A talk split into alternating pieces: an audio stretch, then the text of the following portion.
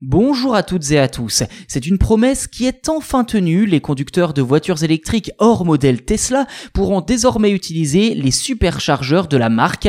Initié aux Pays-Bas, ce programme d'ouverture aux autres voitures électriques reste pour l'instant limité à seulement 16 stations à travers la France. Détails et explications dans cet épisode. Pour expliquer cette ouverture timide, Tesla explique qu'il s'agit de réaliser les derniers calibrages du réseau avant de l'ouvrir de manière plus étendue. Tout d'abord, qui pourra aller charger son véhicule sur un superchargeur Tesla? La réponse est simple, tous les véhicules disposant d'un connecteur de charge rapide de type combo. Ensuite, pour savoir si un superchargeur près de chez vous fait partie des 16 déjà ouverts au grand public, vous pouvez consulter l'application Tesla et regarder sur la carte en utilisant le filtre superchargeur ouvert aux véhicules non Tesla. Alors côté paiement, il faudra quand même avoir un compte Tesla et régler sa recharge via l'application.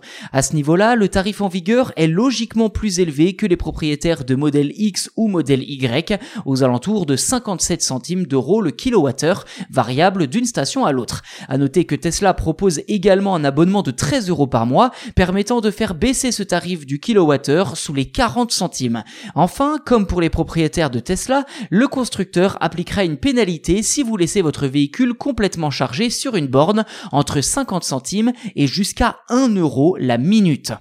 À noter également que la supercharge sera gratuite dans 27 stations en France, mais aussi en Allemagne, en Norvège et en Suède durant certaines plages horaires. Concrètement, Tesla a ciblé les routes de montagne menant aux stations de ski des Alpes.